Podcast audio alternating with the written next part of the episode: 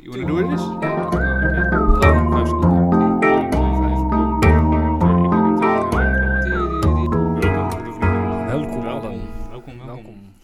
Bij aflevering 19. 19 alweer, man. Ja, vorige week waren het niet. Oh, Nee, dat, nee geen sorry. Eh, meneer, eh, meneer eh, Paul hier, die, eh, ja, die had eh, iets te vieren. Ja, dat is waar. Ik was jarig vorige Ja, week. gefeliciteerd nog. Dankjewel. Had ik al gezegd, maar nu even nog voor eh, de eten. Thanks, man. You're welcome. Vandaag ben ik niet jarig. dus vandaag hebben we gewoon een podcast. Ja, absoluut. Ja, nee, vorige week was gewoon druk. En niet alleen eh, dat ik jarig was, was gewoon druk. Nee, Dus, ja, eh, soms dan heb je dat, hè. Het is ja. wel, dit is nog een soort van vrijblijvend en, eh, iets, een hobby, iets, ja, precies. ondanks dat wij natuurlijk trouwe fans hebben die wij niet teleur willen Sorry willen dat stellen. wij jullie teleurgesteld hebben. Hebben jullie ook gemist? Maar goed, we zijn er weer. Ehm, de raadspensionage. Je kan ons volgen op Twitter of Instagram als je iets te melden hebt. Ik zie steeds meer aanmeldingen voor Twitter of Instagram. Nice. Dus dat is een paar eh, relatief bekende. Als je het Zeker. even weet. Althans, waarschijnlijk zijn dat bots, maar we doen net alsof we dat... Ja, we eh, doen net of... eh Misschien moeten we dat ook maar gaan doen. bots. Ja. Bots. Oh, trouwens, als je nog een leuke Twitter-account eh geschiedenisgerelateerd hebt die je aanbeveelt, laat het ons even weten. Ja. Dat vinden we ook heel erg leuk. Volgen we graag. Zeker weten. We zijn te vinden onder het Raadpension. Op zowel Twitter als Instagram. Gaat ja, goed? Ja, gaat goed. cool. Of eh, mail ons naar de raadspensionage at gmail.com. Yes. Ja, we gaan het... eh, ja, laten we maar gewoon van start gaan. Ja, met, eh, even kijken wat we ervan kunnen ja, zo- We zijn wel een beetje roestig. ja, een beetje roestig. Maar dat is ook wel weer een soort van kans om het een beetje... Ja, ja lekker gewoon, gewoon ons ding te doen, weet je. Goed idee. Het hoeft niet allemaal gewoon zo... eh, Weet je wat een goed idee is? Als we daar even een lekker eh, drankje bij pakken, gewoon uit de koelkast. ja, een lekker biertje of Een zo. lekker biertje of Een een beetje Zuid-Spaans-achtig Ja, biertje. beetje coronaatje of Ja. zo. Oh, Oh! Ja, nee, dat, de corona is natuurlijk een beetje een dubbele lading natuurlijk. Ja. ja, corona staat natuurlijk voor corona. Coronavirus is het eigenlijk... eh, ja, dat overheerst de media wel de afgelopen Ja, twee weken. Misschien iets langer. Ja Twee- twee weken denk ik wel. Twee, twee, twee Nou, als je onder een steen hebt geleefd, dan weet je, ja, weet je nog niet misschien. Maar het coronavirus is opgedoken in China. Ja, eh, waarschijnlijk ontstaan doordat mensen iets gegeten hebben wat ze niet horen te eten. Net als bij eh, ebola, zou ik maar Ja, het is een longziekte ook, hè? net zoals Oké. eh, SARS. ja, het is schijnbaar een broertje. ja, Hoogstwaarschijnlijk. ja, dus eh, ze noemt het coronavirus. En ja, en vooral China eigenlijk teistert het. Nog En, wel. Ja, ja. Er zijn ook al wel een paar mensen opgedoken in andere landen natuurlijk. Ja, Maar dat is nog... Ja, nou ja, goed. ja. Laten we hopen dat het zo... Maar in China is dus een hele stad is gewoon Ja, gekar- het is nog quarantaine. nooit, eh, is nog nooit voorgekomen Nee. dat dat is gebeurd. Hè. Een hele stad in quarantaine. Dus ja. ook wel heel bijzonder om te weten of dat echt effect heeft. ja. Toch? Dat is ook wel... eh, Ja, wie weet ja. werkt het gewoon niet. Ja, dan... Ah, eh, misschien dat het wel indampt, zeg maar. Dat het minder erg eh, verspreidt. Ik denk dat dat, ik denk dat, dat vooral de voornaamste winst is ja, uit van quarantaine. Dus ja, dus, ja, het speelt nog heel erg. Heel actueel. ja, Dus bij SARS toen, dat was echt wel een dingetje. Dat het... ja. wanneer was dat? 2011 of zo? Zoiets? Zal ik eens even kijken? was het ouder? Ik weet het niet meer. Ja, het is in ieder Voor geval mij echt wel- twee, is echt een SARS. flinke tijd, tijd geleden inderdaad, eh, SARS. SARS. SARS. SARS. SARS, er werd dan ook een scheldwoord, weet je al, SARS. Ja, SARS, ja. nou. Zou je nu ook alweer krijgen? Heb je het corona? 2002. Oh, dat is wel iets ouder. Ja, Hoe komt het dan met 2000? ah, er was in ieder geval iets in 2011, want dat weet ik nog wel. Toen waren we naar Lowlands gegaan. En toen eh, was er ook zo'n angst dat er eh, een ziekte zou zijn of zoiets in die richting. Ik weet, ik, er was iets met een griep of zo, ik weet het niet meer. Ja, nee, serieus, maar er was geen SARS. Het is een dat was een Monte Claus dan. Nee, ik weet, ik weet het niet meer. Zou eens even op moeten zoeken. Maar er was ook iets in 2011, dus daar verwar ik het mee. Dat weet ik heel goed. Want toen eh, heb ik nog gebeld, want toen was ik ook heel erg ziek naar Lowlands. Oh Heb ik shit. ook gebeld met, eh, ja, met eh, weet ik veel, je kon zo'n heel plein bellen. Toen hing waar ik werk, hing ook echt van die, zo ja, die, die vo- voorschriften hoe je je handen moest wassen en zo. Allemaal van die bijkomstige. Ja, ja, ja, ja, ja. Ja, ik weet wat je bedoelt. Echt van, Ik weet even alleen niet, even niet. ja, ja, anyway, ja, dat komt wel vaker voor hè, de Ja. epidemieën. Daar zijn we vatbaar voor. Ja, Het is heel belangrijk dat je je blijft inenten inderdaad. en dat je gewoon je handjes gewoon regelmatig Ja. wast en niet eh, in je handen niest en dat soort shit. Ja, mag wel, maar dan moet je het wel wassen. Oké. Daarom hebben we ook de vampire sneeze. Weet je wat vampire Nee. sneeze is? Dan doe je zeg maar zo. Ja, kijk, ik kan het niet laten zien, want het is natuurlijk eh, op de radio. Of althans op de ether, whatever, internet. Nee, dan doe je je arm, strek je zo uit. En dan doe je zo. En dan doe je net alsof je een soort van cape om hebt. En dan doe je zo. Dan je zeg maar in je arm. Oh, dat doe ik altijd. En dan. En dan, ja, dan. Dat is gewoon goed. Dat doe ik altijd. Nice. De vampire sneeze. De va- ik doe de vampire. Kijk, want dat is, doe je zo alsof je cape om hebt, zo. Weet je wel? Oh. Is het daarom de Vampire? hey, ehm, nog iets anders. Ja. Ja, eh, we zitten natuurlijk alweer te lang te ouder. Ja. Ehm, Kobe? Bryant, Ja, man. Kobe. Shit. Onze Ja, eh, Black echt- Mamba heet hij, Ja, hè? Black Mamba, althans was vind- nickname. Ja, inderdaad. nickname. Ik vind Black Mamba vind ik, denk ik al iets anders of zo. Wat dan, een pornofilm? Ja, nee, ja, dus ja, zoiets, weet je. Trouser Snake. One-eye trouser snake. Ja, maar anyway, even zonder dolle. Ja, Eh, Kobe Bryant is natuurlijk eh, overleden afgelopen weekend. Zijn dochtertje ook. Ja. Die zat ook in de helikopter. Volgens mij zaten er nog wel meer mensen in. eh, ja, wat jongere mensen ook. Eh, ja, dat is gewoon zijn privéjet. Uh, nou, jet wou ik zeggen. Zijn privéhelikopter. Hè? En dat, eh, ja, daar ging het heel erg fout. Ik weet nog niet precies wat de oorzaak was. Ik weet niet of dat al bekend is. eh, maar goed. Ja, een legende. En uit Ja. de sportwereld is niet meer. Hij heeft eigenlijk, ik, 20 jaar lang heeft hij voor de, de Lakers gespeeld. Hè? En eh, ja, de Los Angeles, eh, ja, daar komt hij ook vandaan volgens mij. ja, onder het eh, onder nummer 24 en nummer 8 geloof ik. Mhm. En ehm, volgens mij hebben ze nu als een soort eerbetoon, betoon, ik weet niet precies hoe het werkt hoor, maar met basketbal, ik ben er niet zo van, maar dat je dus, je hebt dus 24 seconden eh, waarbij je een bal eh, moet spelen of mag spelen. En daar deden ze expres deze niks tijdens die 24 seconden ter ere van, van, Kobe. van, van Kobe. Ah, dat is wel echt. eh, ja, dat is wel heftig nieuws natuurlijk. Ja, er kan iedereen overkomen die in een helikopter zit. Ja, oké, een ongeluk kan altijd. Maar ja, dit is natuurlijk wel iemand die wereldberoemd is. En dan, eh, ja, dan is het nieuws toch net iets wat heftiger of zoiets. Ja, hè? precies. Het is toch wel iemand die veel mensen harten heeft geraakt, maar zeggen. Ja. Ja, de volgende. eh, de artikel heb ik voorbij zien komen, maar ik heb hem niet gelezen. Misschien kan jij er iets over vertellen. Over Ja. meneer Rutte. Ja, Rutte die eh, heeft eigenlijk ehm, openlijk zijn excuses aangeboden voor het overheidshandelen tijdens de Tweede Wereldoorlog. En met name dan gaat het om de, de Joodse eh, vervolging. Ja. Ehm, de Jodenvervol Jodenvervolging moet ik zeggen. Ehm, hij heeft dat gedaan zondag ten tijde van... eh, even wachten hoor. Hij deed dat tijdens de Nationale Holocaustherdenking. Ehm ja, daar heeft hij dus excuus voor aangeboden. En het is wel onverwacht, omdat Nederland niet echt bekend staat om het excuses aanbieden voor eh, ja, zaken die we ooit eh, gedaan hebben. Nee, Dus, dat eh, klopt. ja.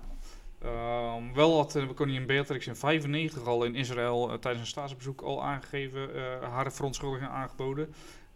Wim Kok die ehm, heeft toen vijf jaar later, dus in eh, 2000, heeft hij zich eh, geëxcuseerd voor het harteloze ontvangst. Hè, die holocaust overlevende, eh, kregen toen ze terug in Nederland kwamen. Ehm, ja, je moet je voorstellen, je overleeft eh, concentratiekampen, je komt terug in Nederland en dan in jouw huis wonen opeens random Vreemde. vreemden. Ja, dat is natuurlijk niet, dat is niet fijn thuiskomen. En ja, ze werden dan ook, weet je, bezittingen werden niet teruggegeven, huizen werden niet eh, ja, dus dan overleef je al die ellende en dan kom je terug en dan heb je nog niks. alles kwijt. Ja. Toch? Dus daarvoor heeft eh, Wim Kok ook zijn eh excuses aangegeven. Ja. Ehm, Rutte zei in eh, Amsterdam dat de regering tekortgeschoten is. Hij, hij zei, quote... Nu de laatste overlevenden nog onder ons zijn, bied ik vandaag namens de regering excuses aan voor het overheidshandelen van toen. En hij zei daarbij, toen het gezag een bedreiging werd, zijn onze overheidsinstanties tekortgeschoten als hoeders van recht en veiligheid. Un- Unquote. Ja, nou ja, ik vind het op zich wel een mooi. Ja, wel, wel goed dat hij het doet. Dus natuurlijk persoonlijk heeft hij er niet zoveel mee te maken, maar hij vertegenwoordigt natuurlijk wel Nederland in die zin. Ja. Ik vind de overheid in ieder geval. Dus ik vind het wel, eh, ja, ik vind het wel een goede. Ja, ik vind het een beetje dubbel. Kijk, ik vind het wel goed dat hij het doet, maar ik heb ook zoiets aan de andere kant. Stel je voor dat jij in de Tweede Wereldoorlog zit en dan, ja, dan nu word je in één keer bekritiseerd dat jij gedaan hebt wat de Duitse overwinnaar aan jou vroeg, terwijl je niet weet wat er met je gebeurt als je het niet doet, weet je ja, wel. Klopt, klopt. Ja, ik vind dat wel dubbel. Ja. Ik weet niet of ik dat zo mag zeggen, maar Ja. ja. Nee, ik snap het. Maar goed, weet je, neem niet weg dat het gewoon ja, naar was. Ja, ja dat klopt. Ehm, maar goed, Ehm, dit is wel iets anders natuurlijk als wat we eigenlijk, eh, want daar gaan we het straks ook een beetje over hebben, over de fases van eh, de bezetting van Nederland. Dit is wel een beetje anders natuurlijk dan net na de Tweede Wereldoorlog. Hè. Toen werd er echt gekeken naar Nederland en ook koningin Wilhelmina benoemde dat steeds. Hè, dat het nationale zelfbeeld van het Nederlandse heldenvolk dat zich eh, eendrachtig tegen de Duitse bezetter had gekeerd. Maar ja, we weten nu wel beter, hè, dus dat er echt ook veel collaboratie was met de Duitsers. Ja. Ehm, Maar goed, de- laten we er wel wezen, de overgrote meerderheid heeft gewoon eh, ja, geprobeerd zijn dagelijks leven op te pakken onder ja, de Duitse nou ja, bezetting. gewoon onbewust of onbewust gewoon. eh, Nou ja, gewoon, je hebt natuurlijk, eh, heel vaak wordt er gezegd collaboratie en mensen die samenwerken natuurlijk. En heel veel verzetsverhalen, eh, ook verzetsfilms. Ja. Maar dat het overgrote deel van Nederland eigenlijk gewoon min of meer probeerde gewoon in leven te blijven. Ja, ja, gewoon, maar weet je, in eerste instantie eh, veranderde ook niet veel. In eerste instantie Nee. zeg ik. Hè. Ja. Dus ja, mensen gingen eigenlijk gewoon door met het leven. Ja, Het leven, jongen. leven. Maar dat is ook, eh, daar gaan we het straks ook wel even over hebben, wat uitgebreider. Ehm, het feit is dat er wel 140.000 Joden in 1940 wonen in Nederland. En eh 102.000 eh, waren vijf jaar later niet meer in leven. Ja, bizar hè. Dus dat betekent dus dat er eh, nog 38.000 over waren van de 140.000. Dus dat is best wel eh, flink. Het schijnt ook dat Nederland wel eh, als een van de... Ja, administratief eh, heel goed. eh Ja, ja, in de zin dat eh Joden zelf daar ook onbewust aan hebben bijgedragen. ja, we hadden natuurlijk een hele goede, inderdaad, goede administratie. En Nederland is goed in administratief zijn. Ja, dat heeft daar natuurlijk de Joden heel erg de kop gekost, letterlijk eigenlijk. Ja. Ehm, het is wel ehm, in vergelijking.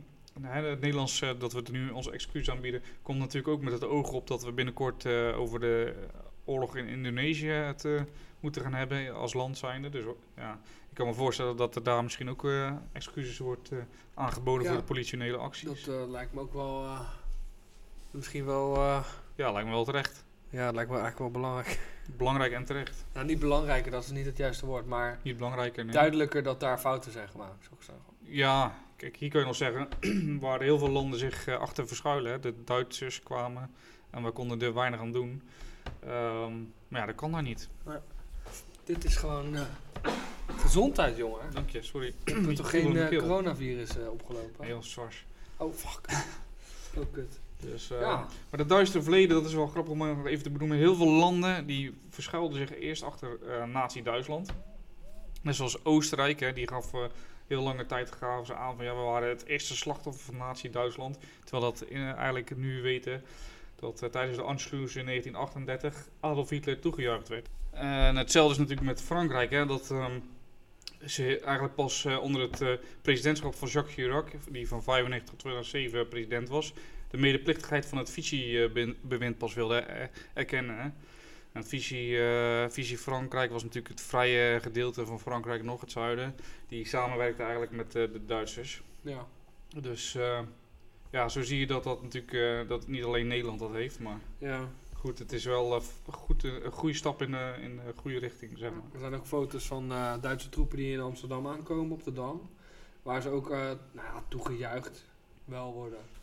Ja, Dus, ja maar, sommige mensen denken, vergeten dat wel eens, maar Duitsland was ook min of meer een ja, soort van bondgenoot. ja, maar ook wel gewoon een soort van voorbeeld of zo. Ja, voor Nederland. Ja. Hè? Want we handelden ook veel met Duitsland. Nog steeds. Eh, ja, nu weer, nog steeds.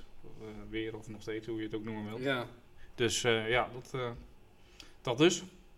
Hey, en er is iets wat ik echt... of wil je er nog iets over zeggen? Nee, nee, nee, nee, doe je het niet.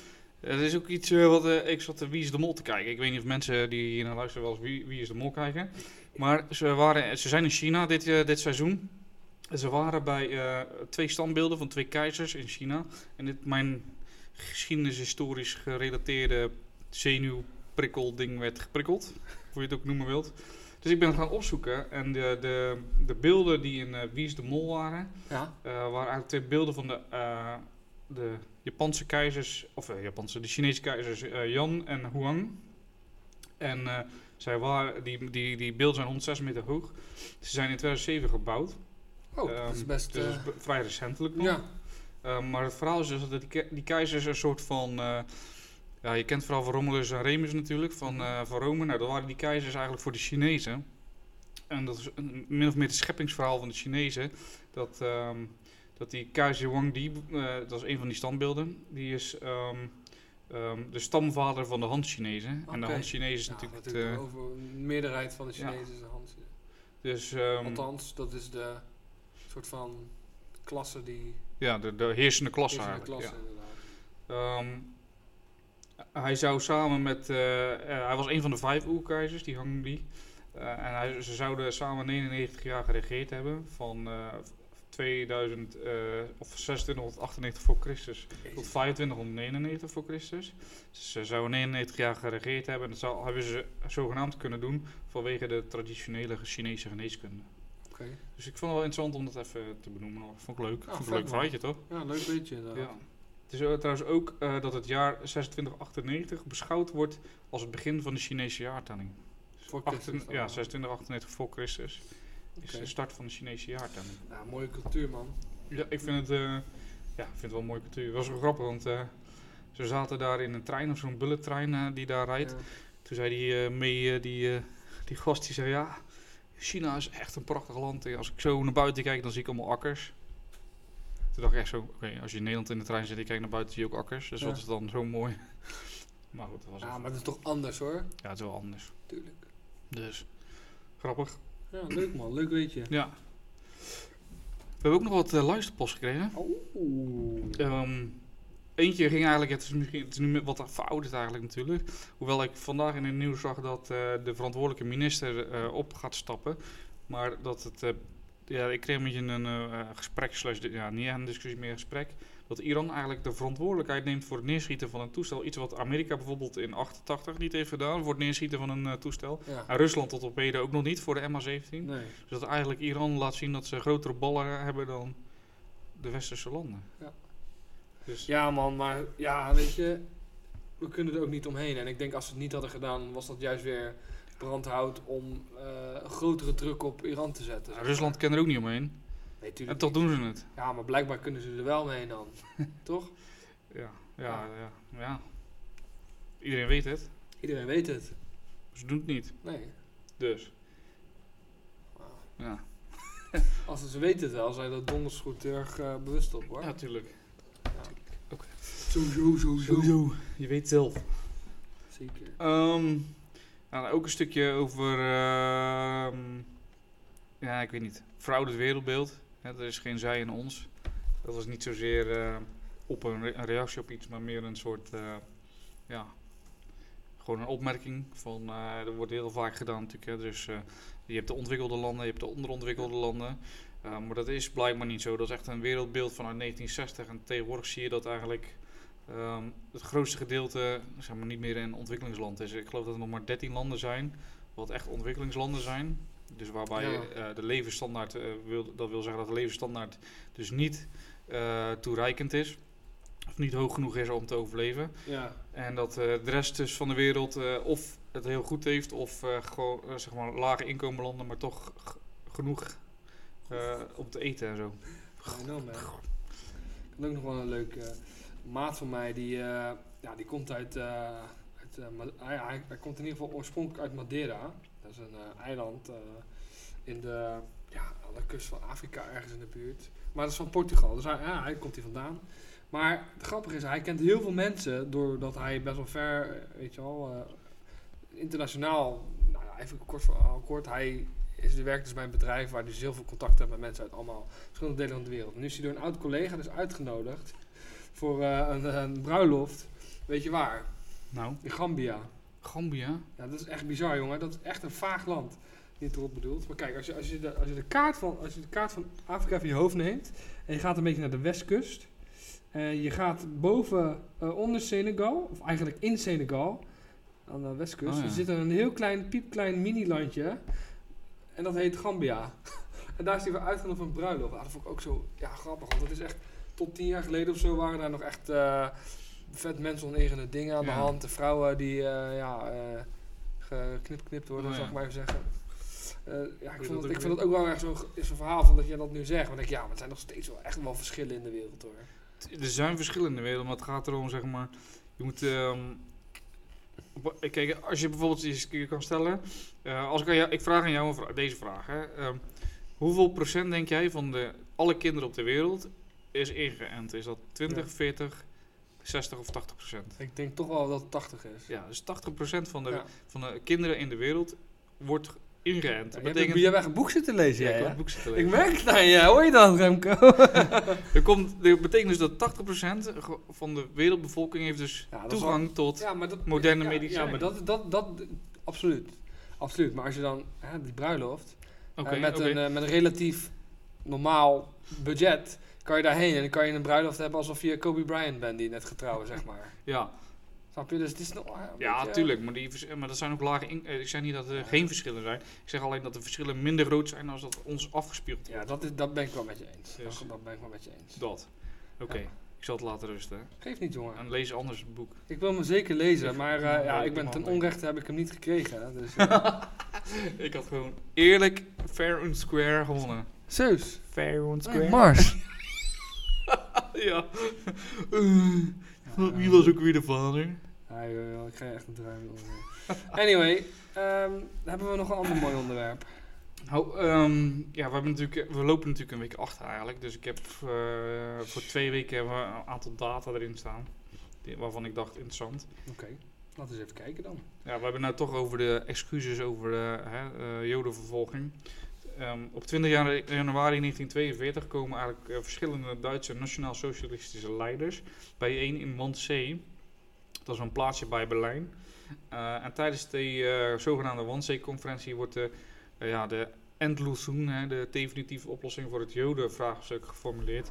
Wat min of meer betekent dat, Ze vernietigd moeten ja, dat ze dus vergast gaan worden. Ja, dus op bizar man. Industriële schaal vermoord. Ja, dat is echt eigenlijk de westerse moderne ja, administratieve mogelijkheden worden Ja. toegezet, eh, ingezet om mensen te vernietigen. Ja, bizar, hè? Ja.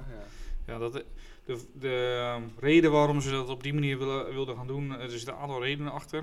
Ten eerste had je een soort, de SS Einsatzgroep, die re- reisde achter het leger aan. En die, eh, in de plekken die zij veroverden, gingen zij joden en zigeuners en dat soort dingen gingen ze, ehm, dat soort mensen, gingen ze, ja, je hoorde hem hè. ja, Het is niet, ja, het is niet lullig bedoeld. Ja. Het is gewoon even omdat ik aan het denken ben. Eh, verkeerd benoemd. Ja. Maar gingen ze, dat soort mensen gingen ze dus eh, neerschieten.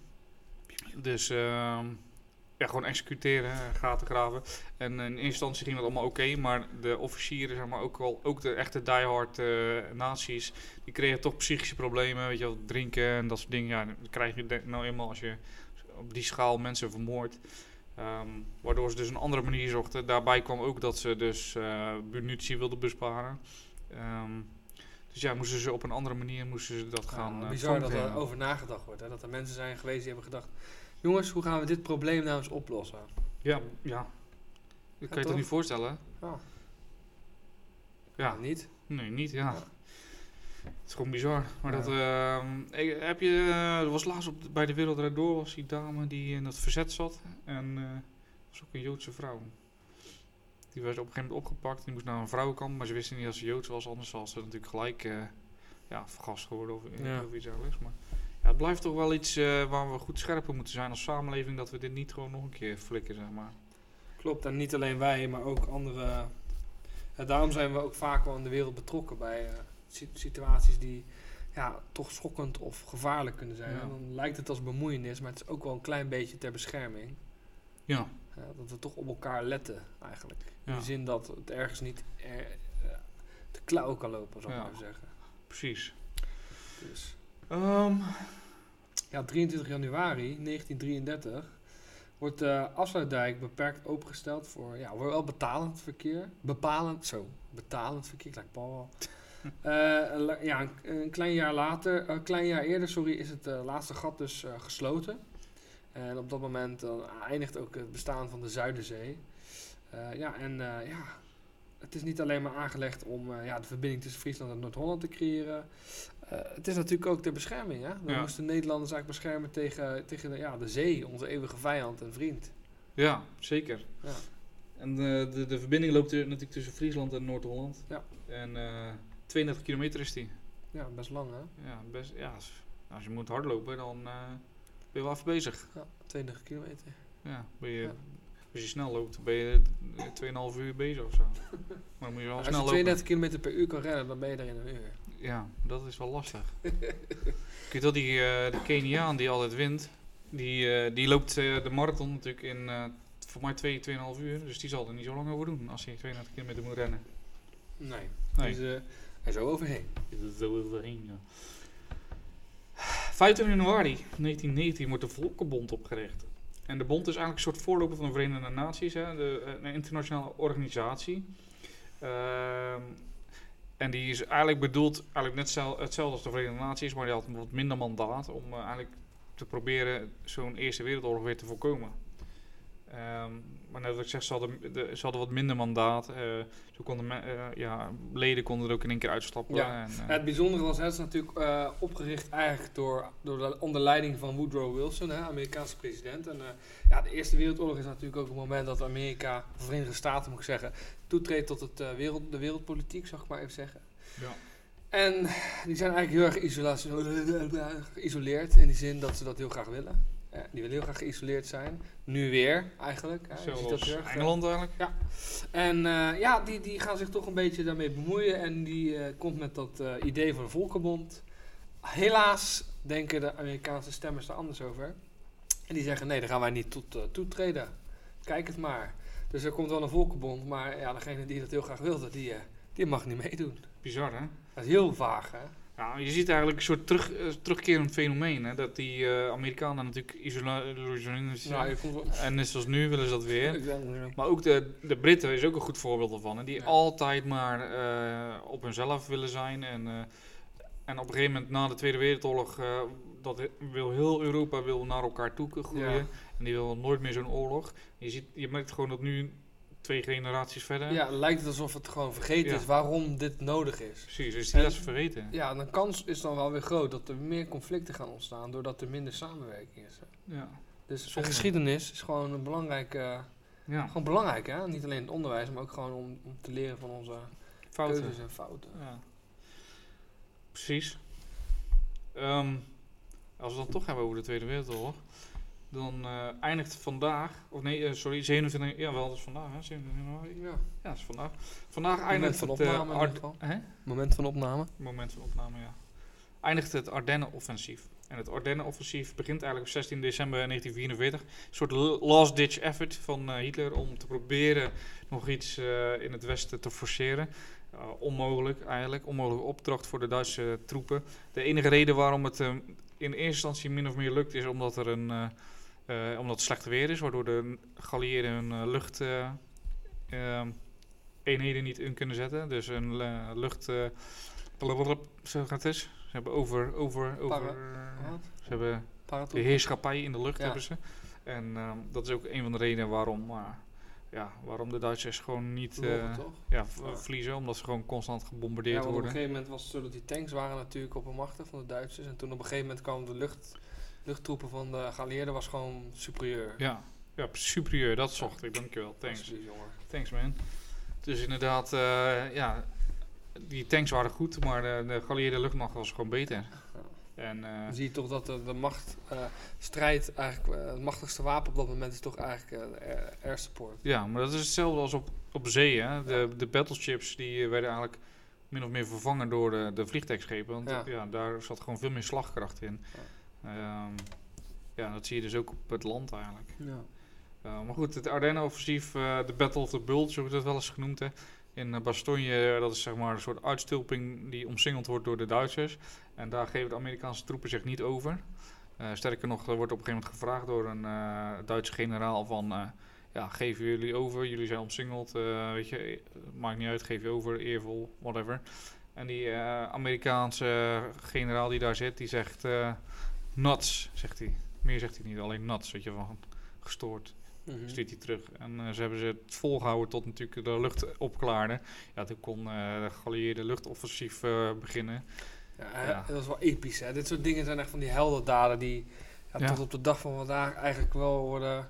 Ja, ja wordt weer terug... Ja, wordt het, ja nee, hoe wil ik nou zeggen? Wel, iets wat wij als mensen altijd heel mooi van heldendaden. Hè? Ja. dit zijn dan eigenlijk de laatste echte helden die er voor vrijheid streden eigenlijk. Ja. En, ja, ja, precies. Nu ziet het er anders uit. De dingen, nu, ja. ja. de wereld, uh, gelukkig uh, lossen we conflicten meestal anders op. Ja. Uh, nog wel. Nu ook nog wel eens anders zijn natuurlijk. Um, hey, als we het toch over air superiority hebben, moeten we het even over de volgende hebben. Ja. Op uh, 28 januari 1986 wordt de Space Shuttle Challenger dus gelanceerd. En na ongeveer 73 seconden ja, valt het uh, uit elkaar. Ja, ja, het valt uit elkaar, is wat overdreven misschien. Um, het schijnt dat er iets, er was iets mis met een eh terugslagklep of iets dergelijks, waardoor bij de lancering allerlei gas al ontsnapt uit eh, een stuwraket. Ja. En dat gas, dat wordt natuurlijk op een gegeven moment, ja, je, je weet zelf, als je heel veel gas ophoopt en je steekt dit aan, dan ontploft het. Ja, dat is wat er gebeurde. Dus, Ja. Ja, zeven, eh, alle zeven bemanningsleden die komen om het leven. ja. Dus ja, dat is de risk.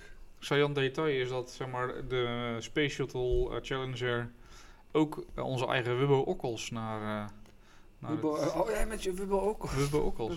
Ja, dat, is onze, dat is onze eerste astronautenheld, zeg Ja, maar. Ik vind eh, Kuipers is... eh, André Kuipers, ja. Maar het Dus- is hetzelfde lange pak eigenlijk. ja, oké, maar Wubbo Okkels klinkt zo raar. Wubbo Okkels, ja. Omdat hij een rare naam heeft, is hij minder cool. Zo. Ja, exact. Wubbo Okkels. Wubbo Okkels. Ja, het klinkt een beetje als een chips. Zo. Ja, precies, Wokkels. Ja. Wubbo Okkels. Misschien is het wel naar hem vernoemd ook. Wubbo. Okkels. Omdat hij ze ziet vliegen. Nee, even door. Ehm, op zondag 30 januari 1972 worden 13 katholieke Ieren tijdens een vreedzame demonstratie gedood door leden van het Britse leger.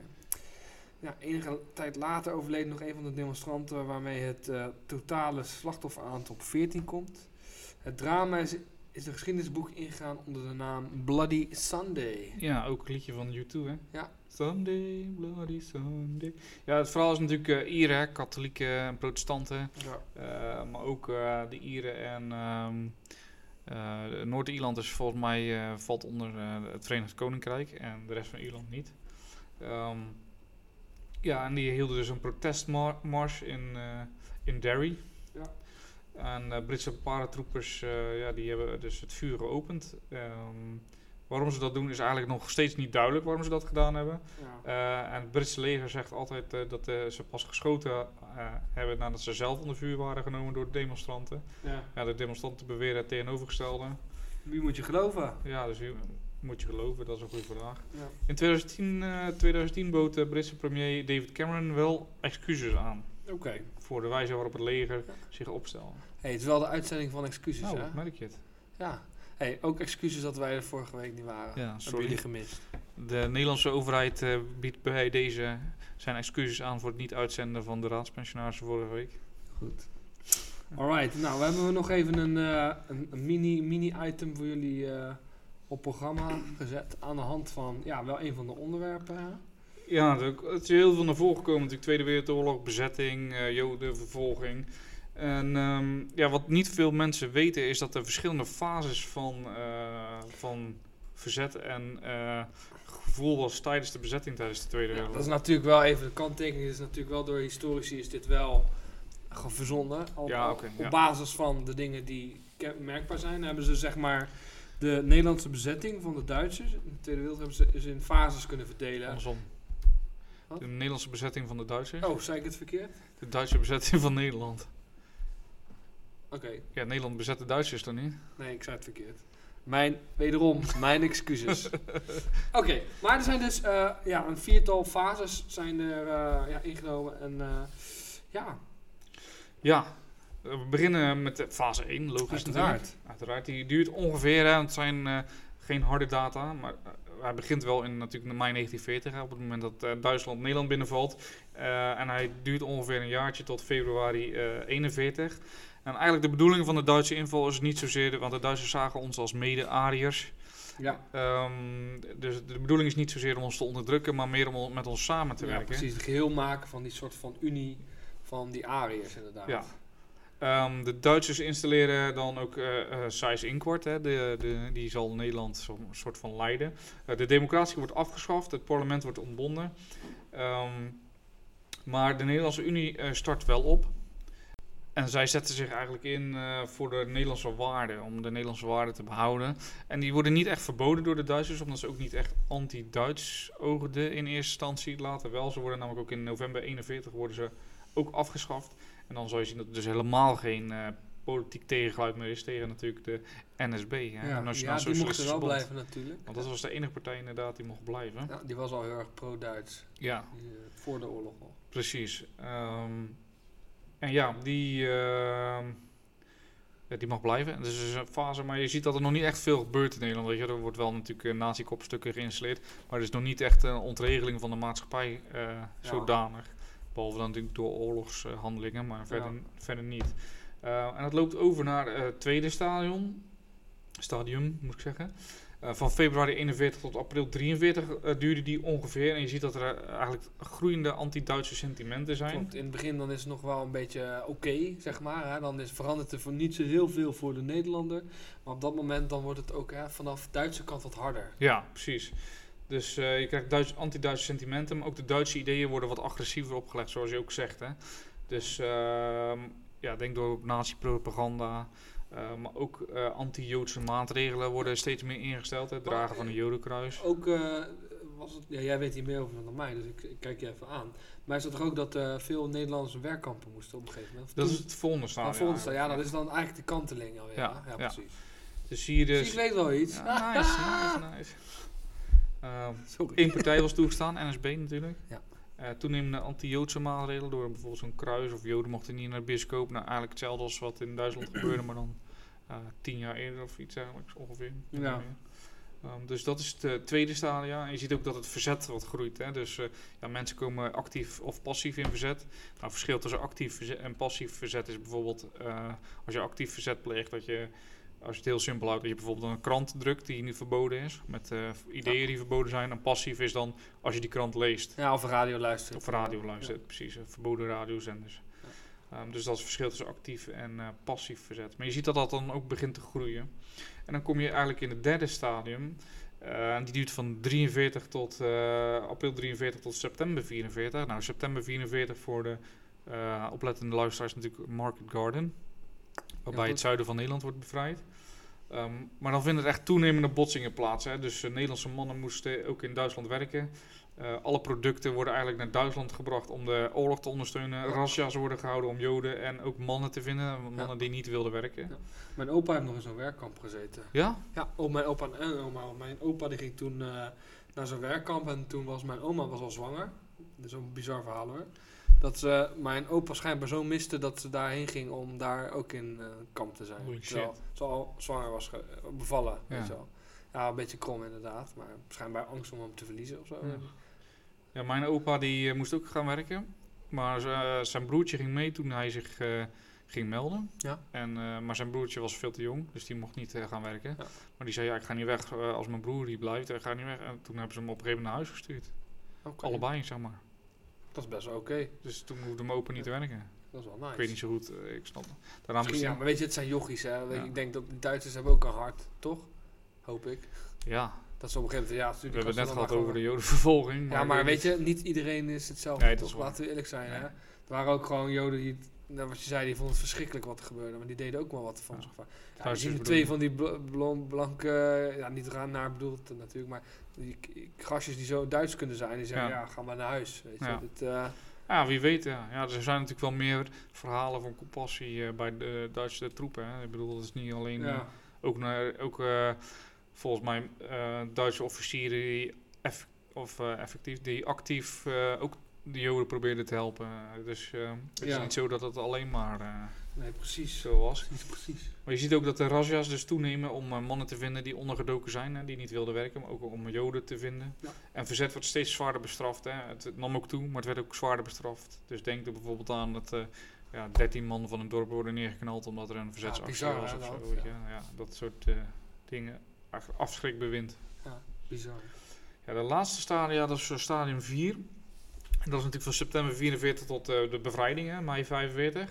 Dan zie je echt een totale ontregeling van het dagelijks leven. Ehm, Zuid-Nederland is dus nog bevrijd, eh, Noord-Nederland is bezet.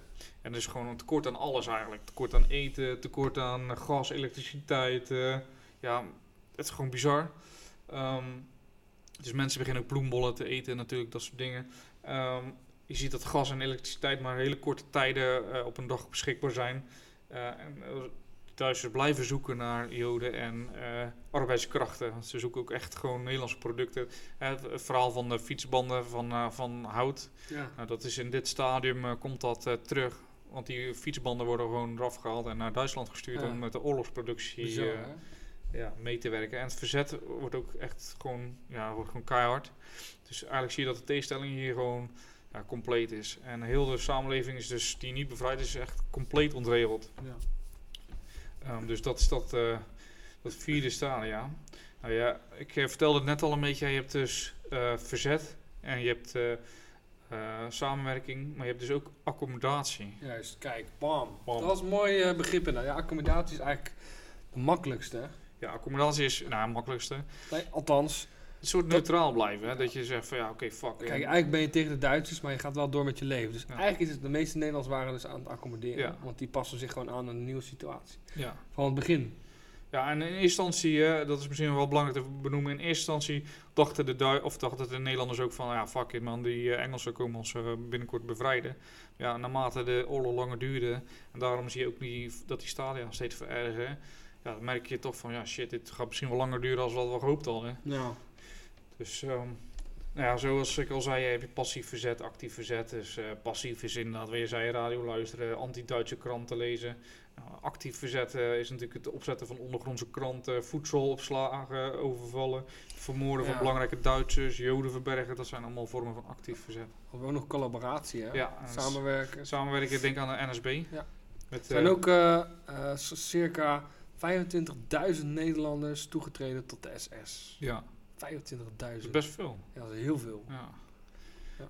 Ja, nou, die, die, dat, is, dat is natuurlijk ook een vorm van eh collabora- Ja, collaboratie. uiteraard, die wilde juist daarbij horen. Ja. Ik vermoed, dat is nou aanname, dat het ook wel deel uit angst is. Dat je dan Ja, ook, weet ik niet, dat man. je ook gewoon er maar bij hoort dan.